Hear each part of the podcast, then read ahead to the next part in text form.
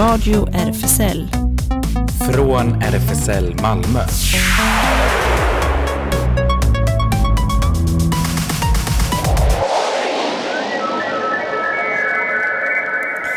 Välkommen till Radio RFSL, Riksförbundet för homosexuellas, bisexuellas, transpersoners, queerpersoners och intersexpersoners rättigheter.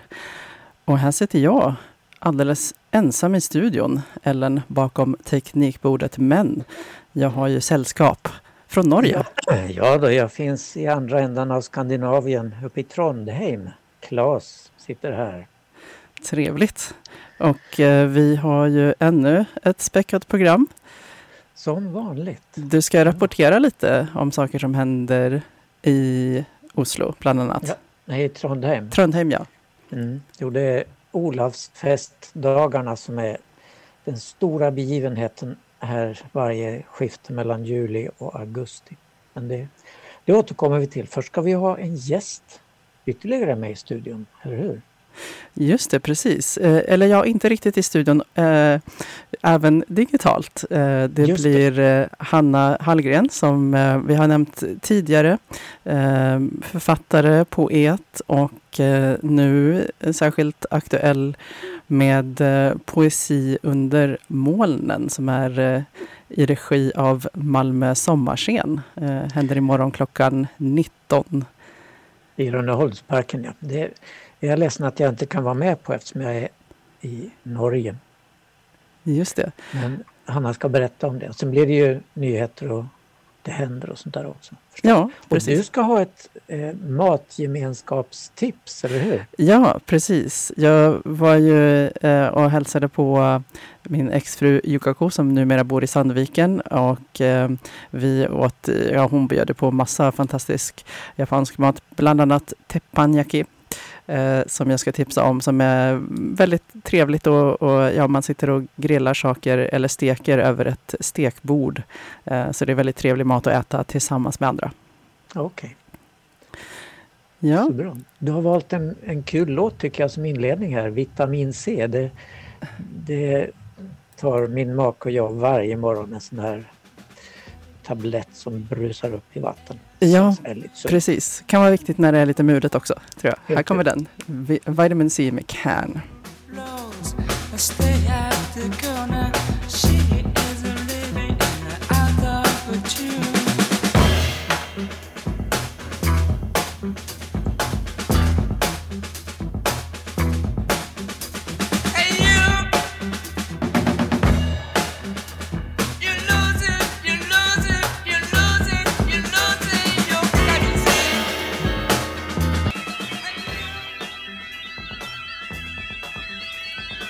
Ja, det var Vitamin C med Can. Och nu tror jag att jag har vår gäst med oss. Är du med oss, Hanna? Ja, det är jag. Välkommen. Tack så hemskt mycket. Så kul. Hej Hanna, hör du mig också? Vi sitter i varsin ände av Skandinavien här. Ja, jag hör er båda två. Ja, just det. Välkommen Hanna. Tack. Ja, vad spännande. Ni ska ha ett arrangemang imorgon där du och Kristoffer Folkhammer ska dels läsa poesi av Karin Boye och dels läsa er egen poesi. Hur känns det inför detta evenemang? Ja, det känns väldigt roligt. Lite pirrigt också. Det är ju ett lite speciellt koncept då med poesi under molnen, så vi får hoppas att vädret är bra imorgon, för meningen är att de som lyssnar ska ligga i gräset och då lyssna på poesi under molnen. Just det, får man ju verkligen hoppas att vädret är på er sida. Ja, antingen det eller att publiken är väldigt trägen då. Ja, just det. Jag ser på den norska vädersajten Yr som jag brukar lita på, den har sol och ett och annat moln här hela kvällen imorgon. Så att det bör gå bra, tror jag. Ja, det låter skönt det. Ja. Du har ju kanske specialiserat dig lite på Karin Boye, eller hur? Ja, men jag har ju läst henne sedan jag var väldigt ung. Det var väl kanske en av de första poeterna som jag kom i kontakt med. Men sen har jag också... Jag skrev faktiskt min magisteruppsats om Karin Boyes roman Kris. Och sen skrev jag för... Jag har skrivit lite tidningsartiklar om henne också. För ett litet tag sedan så skrev jag också om hennes författarskap.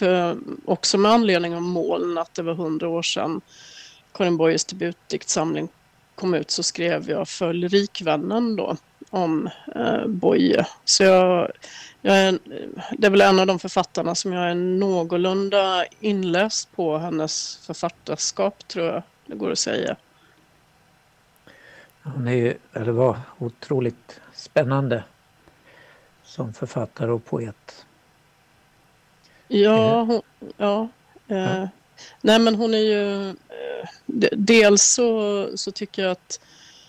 Och det kanske särskilt kommer fram i hennes prosa, hennes olika romaner och noveller och sådär. Men hon är väldigt tidig med att kritisera heterosexualiteten som institution och könsrollerna. Och hon är också väldigt rolig på många sätt i sin prosa, tycker jag. Och sen är hon ju också en av dem som inför tidigt psykoanalys i Sverige. Så jag tycker väl att Karin Boye är en historisk gestalt som kanske liksom lite oförtjänt har blivit fråntagen den humor som finns i författarskapet, och också ska man säga den samhälleliga radikalitet som hon stod för. Det har ju mer blivit någon sorgesång kanske efteråt, men det var liksom också en kämpe på så många sätt. Ja, verkligen. Alltså hennes framtidsroman Kallocain har ju hela tiden fått förnyad aktualitet, kan man tycka. Ja, verkligen. Och det lite ironiska med den var ju att det kom ut en väldigt speciell, faktiskt en väldigt otroligt bizarr vänbok något år efter att Karin Boye hade gått bort. Och där skrev då Olof Lagerkrans, tror jag det var, att Kallocain handlade om Gärdet och de nya bostäderna på Gärdet. Ja, jag tycker det är en lite intressant passus med tanke på att det handlar nog mer än det. Ja, verkligen. Alltså din forskning tycker jag verkar väldigt spännande. Din avhandling till exempel då, När lesbiska blev kvinnor. Bara den titeln låter ju spännande. Ja, det är ju i väldigt korta ordalag så påstår jag väl kanske att lesbiska blir kvinnor under 70-talet på så sätt att det skapas nya tolkningsramar kring den kvinnliga homosexualiteten, så att istället för att kvinnorna i första hand tillhör liksom en erotisk minoritet eller sexuella avvikare eller är kvinnliga homosexuella, så genom den lesbiska feminismen och genom feministisk teori så övergår de till att förstå sig själva som lesbiska kvinnor, eller tar det tolkningsföreträdet, och det blir ju ett sätt att politisera en identitet istället för att sjukdomsförklara eller så att säga samhället stigmatisera den då. Mm.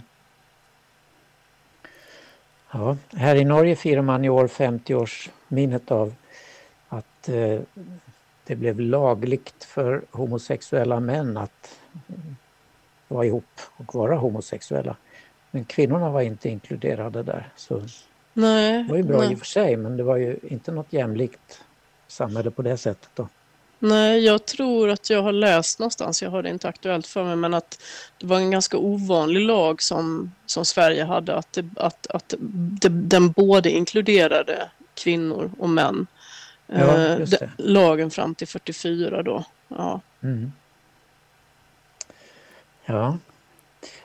Jaha, och du är otroligt verksam, tycker jag det framgår en lång artikel om dig på Wikipedia till exempel, med allt vad du har gjort och sysslar med. Ja, jag har väl så att säga både, eller jag har ju både ett skönlitterärt författarskap och sen arbetar inom akademin. Men jag är väl liksom lite på väg, tror jag, att vikta det mer mot det skönlitterära om jag får välja själv så att säga. Mm. Har det skett någon växelverkan däremellan, skulle du säga, mellan författarskap och forskningen inom akademin? Ja, jag har nog nästan haft det som en utgångspunkt, tror jag. Jag har velat undersöka överlappningar mellan vetenskap och konst. Och då både kanske formmässigt, när det gäller genre och så, och stilbrott och att bråka på olika sätt med genreskrivande.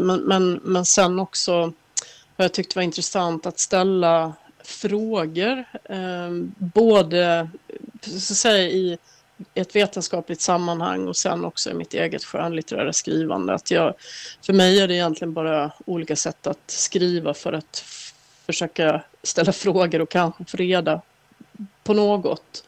Och sen har jag varit verksam också i ett par decennier nu nästan inom konstnärlig forskning, som är precis ett sånt överlappningsfält mellan det vetenskapliga och det konstnärliga, som är forskning som finns inom konstämnena på högskolor och universitet, där det helt enkelt sker olika slags korsbefruktningar då, just mellan de konstnärliga uttrycken och gestaltningarna och kanske både, ska jag väl säga, vetenskapliga och konstnärliga frågeställningar.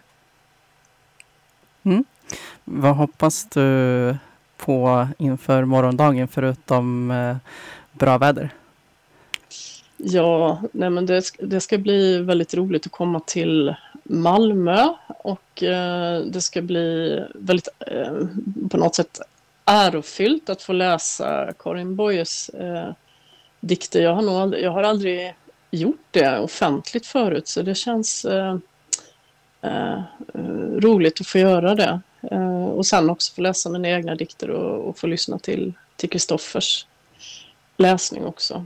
Och sen hoppas jag att det kommer lite folk och så.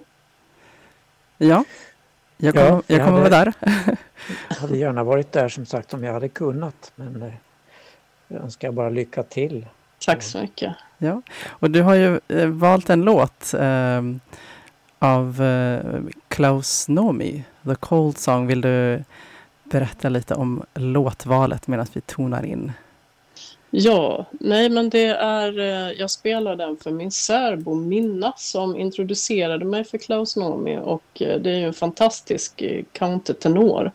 Så den är både liksom någon form av hyllning till bröderna från 80-talet och till Minna. Tack så mycket, här kommer den. Tack ska du ha. Tack.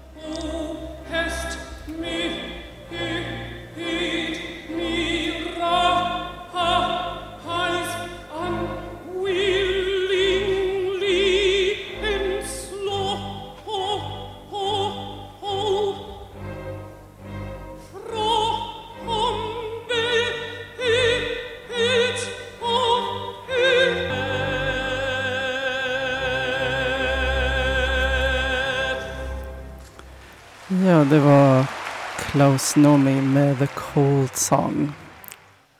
Ja, och Klaus Nomi var ju en mycket märklig artist. Han faktiskt bara 2 dagar äldre än jag. Han föddes den 24 januari 44.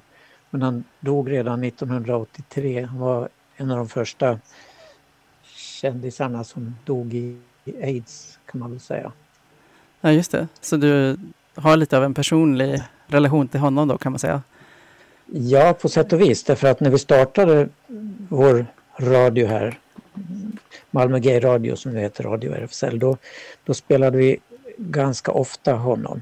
Han var ju en ikon och hade en rad fantastiska sånger, till exempel You Don't Own Me, som var en verklig uppgörelse med att han ville vara självständig och du ska inte komma här och tro att du kan äga mig. Så. Ja, men det var bara en utvikning om Klaus Nomi. Vad roligt att Hanna valde honom, tycker jag. Ja, verkligen. Ja, och Olavsfestdagen. Ja, just det. Olsock, som det också kallas här, det är en stor återkommande fest här i Trondheimstrakten och Tröndelag just nu i månadsskiftet juli-augusti. Och det är till minne av Olav den helige som dödades i en strid på en plats här utanför Trondheim som heter Sticklestad. Det skedde den 29 juli år 1030. Och han blev snabbt helgonförklarad av påven och han har blivit en väldigt viktig symbol för Norge, ett nationalhelgon. Så på den här platsen där han dog så restes en kyrka på 1100-talet. Och där finns nu också ett museum och på den högsta kullen där i trakten kallas Olavshaugen restes det i början på 1800-talet monument över den här stupade kungen. Men sen när Norge ockuperades av tyskarna under andra världskriget så ersattes det här monumentet av ett nytt, en 6 meter hög obelisk som utformades av den norska nazistregimen, Nationalsamling, eller NS. Och det här monumentet invigdes 1944 igen av ledaren Vidkun Quisling.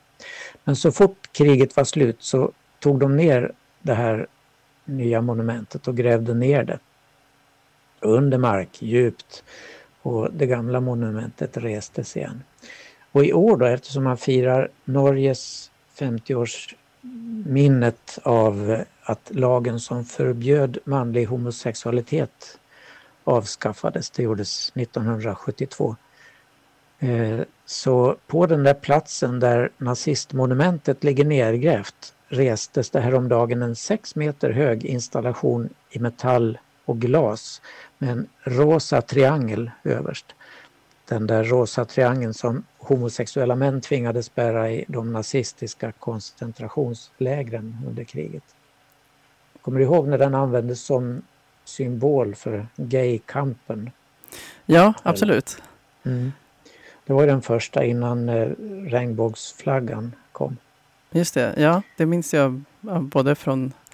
Ja, även fram till sent 80-tal, tidigt 90-tal i Japan och USA faktiskt. Ja, just det. Minns jag. Mm. Och ofta vände man i kampen på triangeln. Så på fångarna satt den ju med spetsen neråt. Men i kampen vände man på den så att den hade basen neråt istället. Men den här som sitter nu uppsatt på... Den här kullen över NS-monumentet, den är vänd med spetsen neråt som den stod på.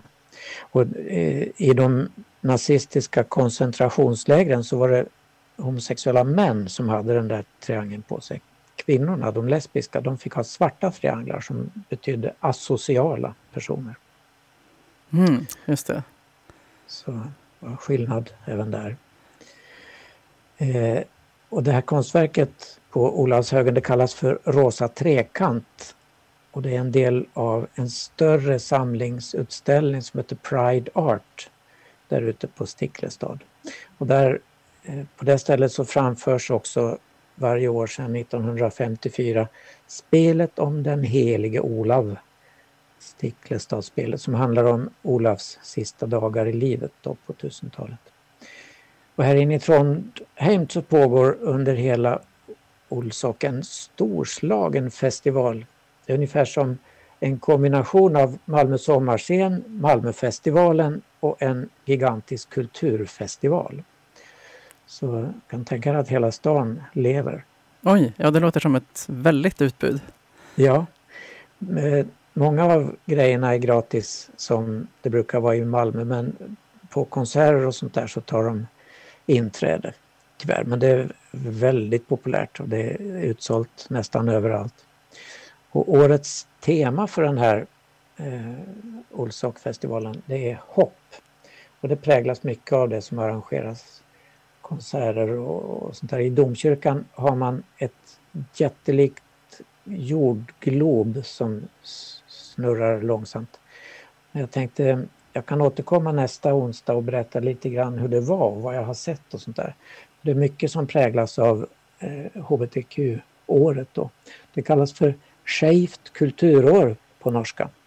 Just det, det där påminner mig att jag gillar så mycket norska ordet skev. Jag har sagt innan att jag tycker vi borde införa det på svenska också, för jag gillar det mer än queer faktiskt. Och likaså det vanligaste ordet för homosexuella på norska, det är ju homse. Det tycker jag låter så sött. Mm. Det låter som någonting i Tolkien eller så. Men det här skeivt kulturår, det firas överallt i hela landet under året. Och på de största museerna då, som Nationalmuseum till exempel i Oslo, eller ett museum som heter Kode i Bergen, har man en rad olika evenemang och utställningar i samband med det här.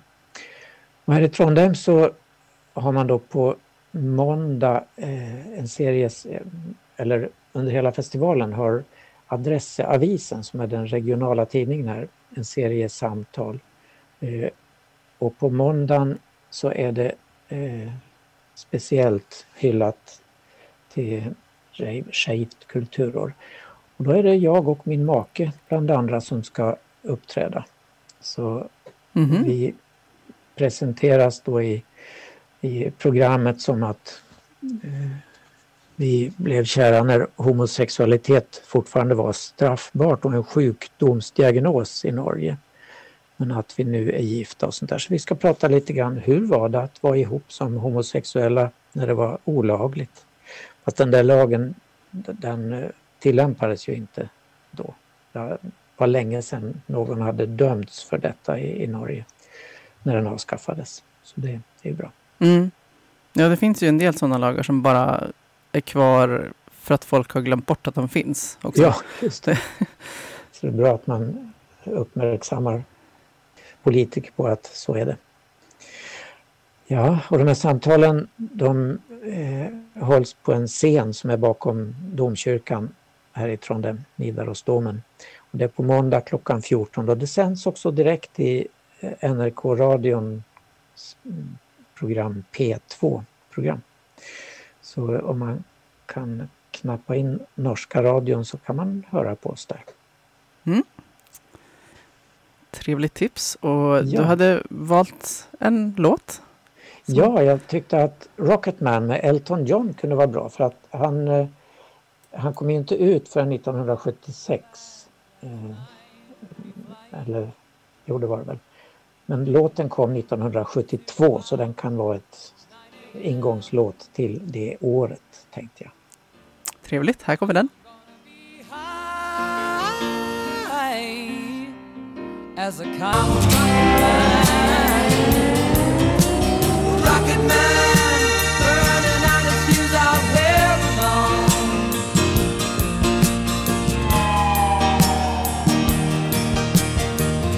And I think it's gonna be a long, long time. The touchdown brings me round again to find I'm not the man that... Ja, det var Rocket Man med Elton John. Passande val, Klaus. Ja, han sjunger där att jag är inte den man som ni trodde jag var. Så han kanske började känna av det där att det var dags att komma ut redan då, vem vet. Ja, just det. Kan ha varit en liten hint.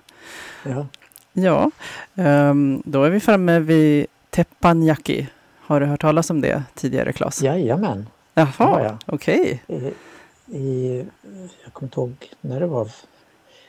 Inte i somras, eller var det ett par år sedan kanske, som vi bjöds in till släktingar här i Norge som hade en sån här teppanyaki-grill. Eller två stycken hade de, så vi var ett stort sällskap där alla fick lägga sina saker på där och grilla. Det var gott men jäkligt bökigt, tyckte både Öyvind och jag. Jaha, tyckte ni? Mm. Ja. Men du tyckte inte det? Nej. Nej, det kanske, jag vet inte, det beror kanske också på hur avancerat man väljer att göra det. Men ja, generellt som du vet då, så är det ju bara att man har en eller flera stekbord som man kan vara flera som man sitter runt och man steker i stort sett det man känner för att slänga på. Så det kan vara olika grönsaker och i vårt fall hade vi tofu och ja, lite annat. Men det är liksom efter smak vad man vill steka. Ofta har man ris till och så kan man ha en eller flera olika slags doppsåser också. Och jag tycker det är en väldigt trevlig form av mat att äta tillsammans med andra och också det är lite kul det här att man tillagar den medans man äter den så att säga. Visst, det är ju väldigt sällskapligt och det blir ju trevlig stämning och sånt där. Man kommenterar hela tiden vad man gör och ja, kul. Ja. Just det. Och jag var ju då uppe i Sandviken och blev bjuden på teppanyaki av min exfru Yukako som kanske lyssnar nu. Vi hade väldigt trevligt på hennes balkong.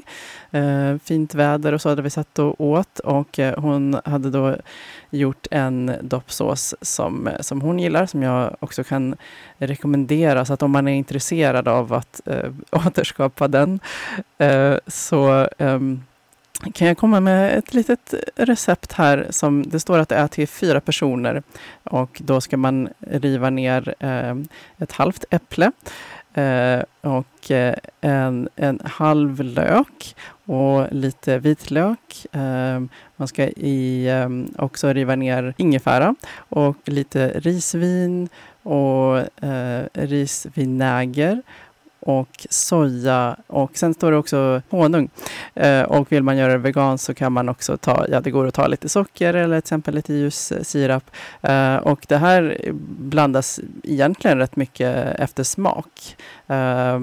Det finns ju angivet måtten också i receptet men det är väldigt mycket efter smak så att vill man ha lite surare till exempel kan man ha i mer risvinäger, lite sötare, mer socker, lite mer salt och då kan man ha i lite mer soja. Så det, och väldigt viktig ingrediens är också riven rättika. Om man inte, ja, precis. Sommargrej. Ja, precis. Så att det kan jag tipsa om. Och annars är det bara att slänga på det man känner för. På stekbordet. Ja. Tänka på att ha god vädring. För om man inte sitter på en balkong. Eller så, vi satt inomhus. Och det blev... Ja, just det. Ja, det är kanske inte det allra bästa. Det är en grej med att det är en sommar. Man kan gärna sitta ute i parken till exempel. Om man har, om man har ett stekbord med sån, vad heter det, gas... som flaska liksom. Som, just det. Då behöver man inte vara inkopplad någonstans. Så, nej. Ja. Och lite regn blev det ju idag. Så att tänkte det kunde vara passande med en låt som heter Ame. Som betyder regn av Eiji Miyoshi. Här kommer den.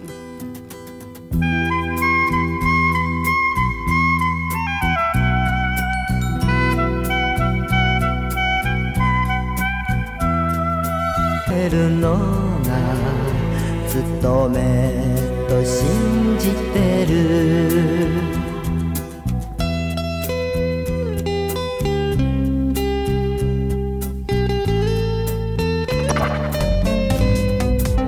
「Radio RFSL Nyheter」Ja, vi börjar i Andorra, det lilla bergslandet mellan Frankrike och Spanien, där parlamentet i torsdags röstade för att följa grannländerna och införa en könsneutral äktenskapslagstiftning. Idag röstar vi om lagar för alla som inkluderar oss alla. En modern stats lagstiftning som säkerställer medborgarnas fria utveckling och som grundar sin framgång på ett av de grundläggande sätten att organisera sitt liv. Familjen i all dess mångfald, sa Carles Ensenyat som är ledare för den demokratiska partigruppen inför omröstningen om ett paket av familjelagar där den om att göra civiläktenskapets könsneutralt ingick. Andorra har tidigare infört partnerskap för samkönade par, men nu görs lagstiftningen till en och densamma oavsett vilka två det är som ingår äktenskap. Formellt ska lagarna nu prövas av landets två coprinceps de Andorra, som är Frankrikes president och Kataloniens katolska ärkebiskop. De här två kan dock inte stoppa lagar som antagits av parlamentet. Och Andorra blir därmed det 33:e landet i världen att införa samkönade äktenskapslagar på nationell nivå eller i delar av landet. Även i Kuba började röra på sig på den här fronten. I fredags beslutade landets lagstiftande församling enligt TT att en folkomröstning kring en ny familjelagstiftning ska genomföras den 25 december. I den föreslagna nya familjelagstiftningen ingår även att öppna äktenskapet för samkönade par och att samkönade skulle kunna få adoptera. Även surrogatmödraskap ska bli legalt enligt det lagförslag som ligger. I lördags deltog uppemot 500,000 människor i Berlin Pride, eller Christopher Street Day som det kallas där. Årets tema var förenade i kärlek mot hat, krig och diskriminering. Den häftiga Pride-paraden, som mer liknade ett karnevalståg, startade på Leipzigerstrasse och gick en stor slinga genom Berlin och upp längs hela Tiergarten till Brandenburger Tor.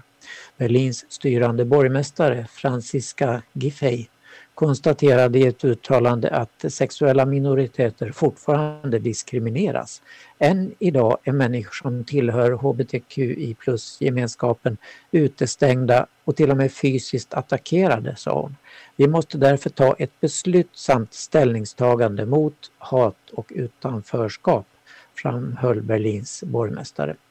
För första gången tilläts i år också regnbågsflaggor på både riksdagshuset och förbundskansliets hus. Stockholm Pride pågår den 1-7 augusti. Årets tema, dags att bekänna färg. Det är dags att vi blir en enad hbtq-rörelse med mängder av allierade för allas rätt till kärlek, sin sanna identitet och att leva det liv en vill leva. För att nå dit krävs ökade rättigheter, uppdaterad lagstiftning och ett öppet, inkluderande samhälle. Vi är inte där än, men tillsammans kan vi utmana rådande normer och göra skillnad. Så heter det på hemsidan stockholmpride.org, och uppmaningen kommer förstås av oron inför allt fler illavarslande tecken världen runt om hoten mot hbtq-rättigheterna. Det blir också många viktiga programpunkter om detta i Stockholm, från invigningen av Pride House den 1 augusti till invigningen av Pride Park på onsdagen och paraden på lördagen. I motsats till Malmö Pride kostar det inträde till både Pride Park och Pride House. Stockholm Pride prioriterar i år säkerhet med tanke på den ökade hotbilden mot hbtq-communityt, nu senast den dödliga terrorattacken i Oslo i juni. Teaterdiktat från Malmö fortsätter sitt korståg för den queera scenkonsten. I höst spelas Edvard II på flera platser runt om i Sverige. I Teaterdiktats version kallas stycket Den andre och är en bearbetning av Christopher Marlowes Edward II från 1592. I den nya versionen ges kunglig homoerotik en central plats på scenen. Jag har velat fördjupa mig i Edvard II länge och varit fascinerad över att det just berättas så öppet om hur hela hovet genomsyras av kungens kärlek till män och hur hans gunstlingar får bestämma. Dessutom får jag känslan av att det är en genuin gaykultur som beskrivs. Så det är inte så underligt att författaren antagits ha förstahandserfarenhet, säger Johan Svensson, konstnärlig ledare för Teaterdiktat till QX. Stycket får premiär i september i Varberg och kommer i oktober till Bastionen i Malmö. Ricky Martins brorson anklagade popstjärnan för sexuellt utnyttjande, men nu släpper han sina anklagelser och fallet är avskrivet. Sanningen har segrat, skriver en lättad Ricky Martin på Instagram sedan hans 21-årige brorson har dragit tillbaka sina anklagelser. För ett par veckor sedan kom det fram att popstjärnan anklagades för incest och våld i hemmet. Brorsonen påstod att de två hade haft ett förhållande och att han blivit utsatt för både fysiska och psykiska övergrepp.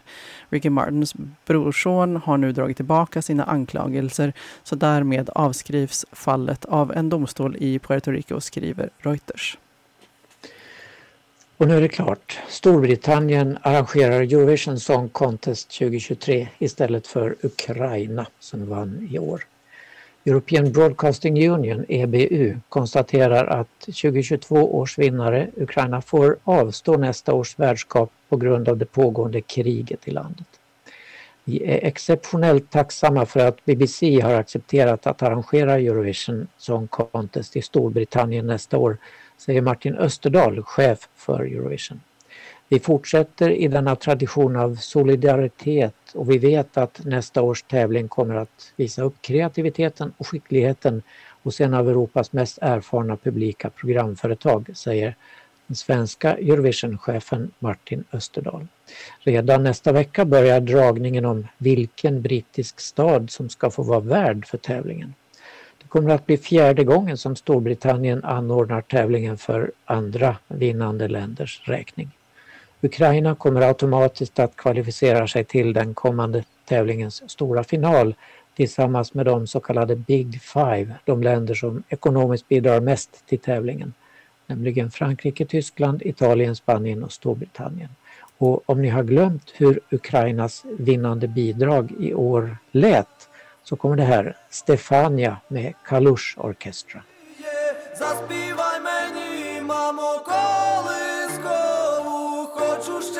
Чути твоє рідне слово.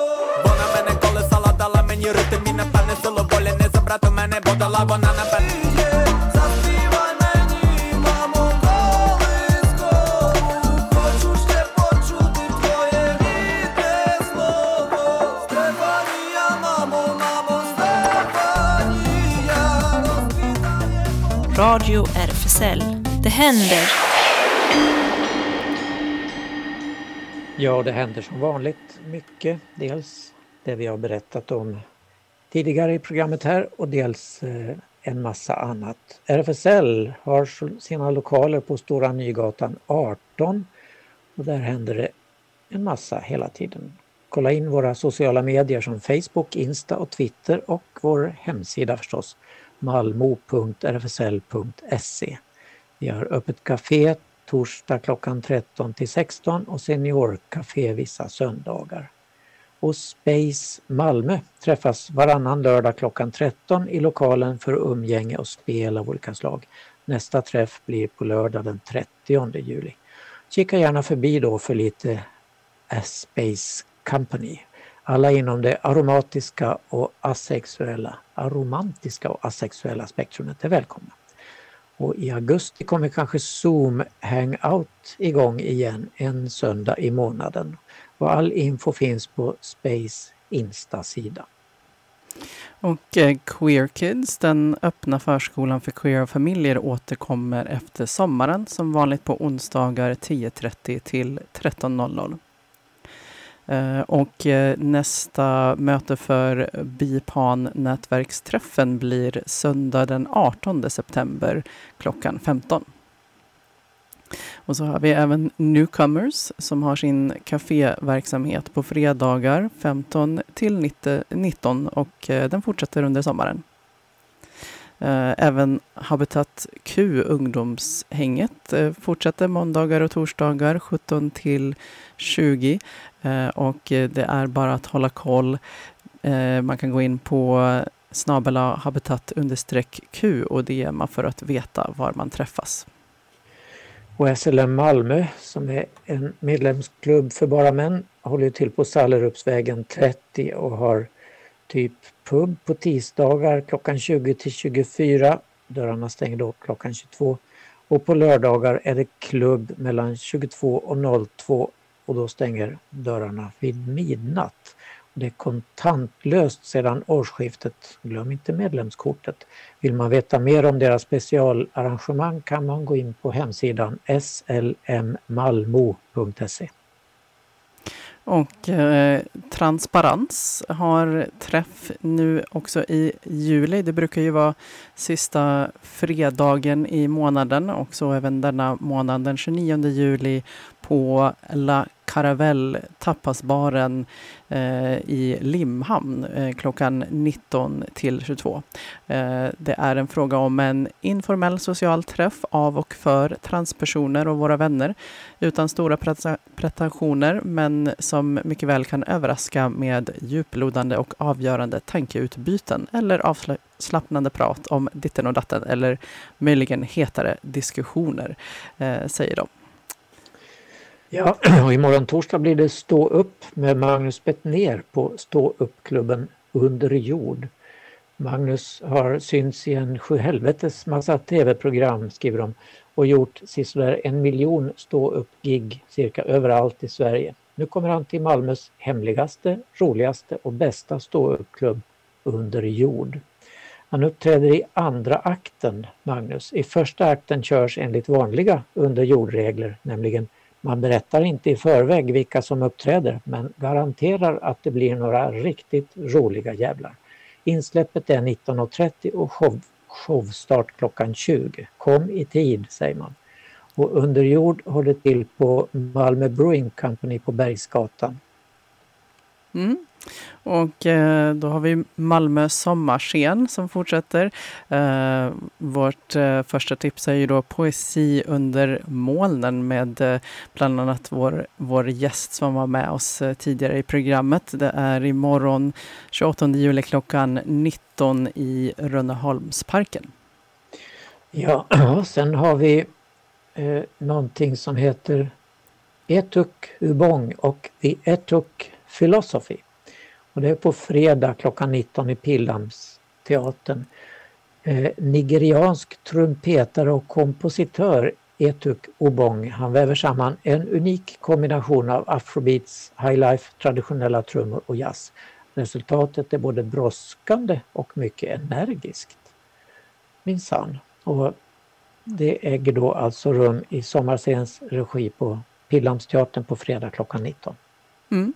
Och film blir det också på fredag senare klockan 22 i Rönneholmsparken i De bästa familjer. 2 systrar arbetar åt 2 överklasskvinnor i Peru. Husfrid råder tills det plötsligt avslöjas hemligheter och den aristokratiska bubblan spricker. Så det kan man också se alldeles gratis ute i parken, Rönneholmsparken klockan 22. Ja, och lördagen, dagen efter alltså klockan 22 på Bulltofta rekreationsområde kan man se en annan film, Costa Brava, Libanon. Det är en libanesisk film om den frisinnade familjen Badri som skapat sig ett utopiskt liv på landet långt ifrån föroreningarna och korruptionen i Beirut. Men drömmen krossas brutalt när de en morgon upptäcker att stadens växande sopberg hamnat utanför husknuten. I Bulltoftaparken alltså på lördag klockan 22. Mm. Och den 30 augusti har Malmö Pride ett extra årsmöte. Under mötet kommer ersättare till avgående ordförande Tove Karnerud att väljas. Så det kan man hålla koll på även om det ligger lite längre fram. Ja, det är ju ett tag. Vi återkommer till det framöver här i Radio RFSL naturligtvis. Just det. Ja, men det ska vi ta allt vi hann med den här sändningen, eller hur? Ja, precis. Späckat som vanligt. Men ska vi ta och lyssna lite på Etuk Ubong som alltså uppträder på fredag. Här kommer African Struggle. Men det tackar vi för idag. Hej då. Ja, hej då.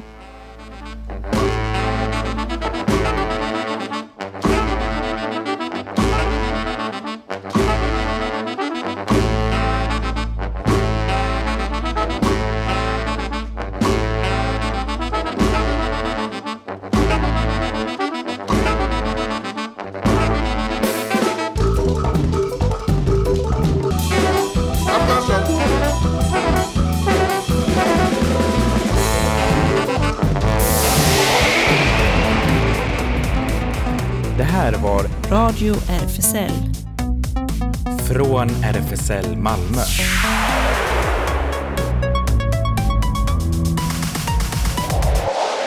Kolla in Radio RFSL på Instagram och Facebook för mer information.